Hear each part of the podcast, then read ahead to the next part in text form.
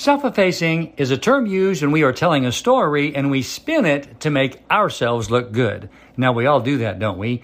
We leave out details or we move the story to be in our best interest. Sometimes we just need to say what actually happened. Like George Washington said, I actually cut down the tree. Did you do you rather leave out details or make a story about the other person and not you when it was really about you? Wisdom is knowing the difference between what needs to be said and what does not need to be said. Be wise. I love you. I'm Dan Clark.